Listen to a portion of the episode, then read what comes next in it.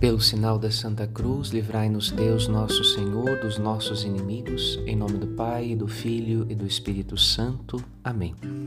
Pedro será pedra de fundamento da fé em Jesus. Mas sendo pedra, não pode ser pedra de tropeço e rocha que faz cair. Deve antes ser como aquela rocha no deserto tocada pela vara de Moisés uma pedra que faz jorrar uma fonte milagrosa de água viva que sacia a sede da humanidade. Esta é a vocação de toda a Igreja, ser rocha da qual brota uma fonte.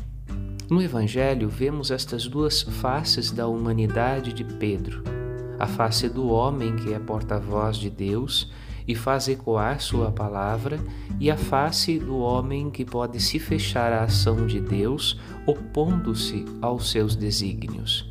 No deserto, no dia de Massá e Meribá, dia da revolta, o povo escolhido tornou-se obstáculo para Deus e pereceu naquele lugar.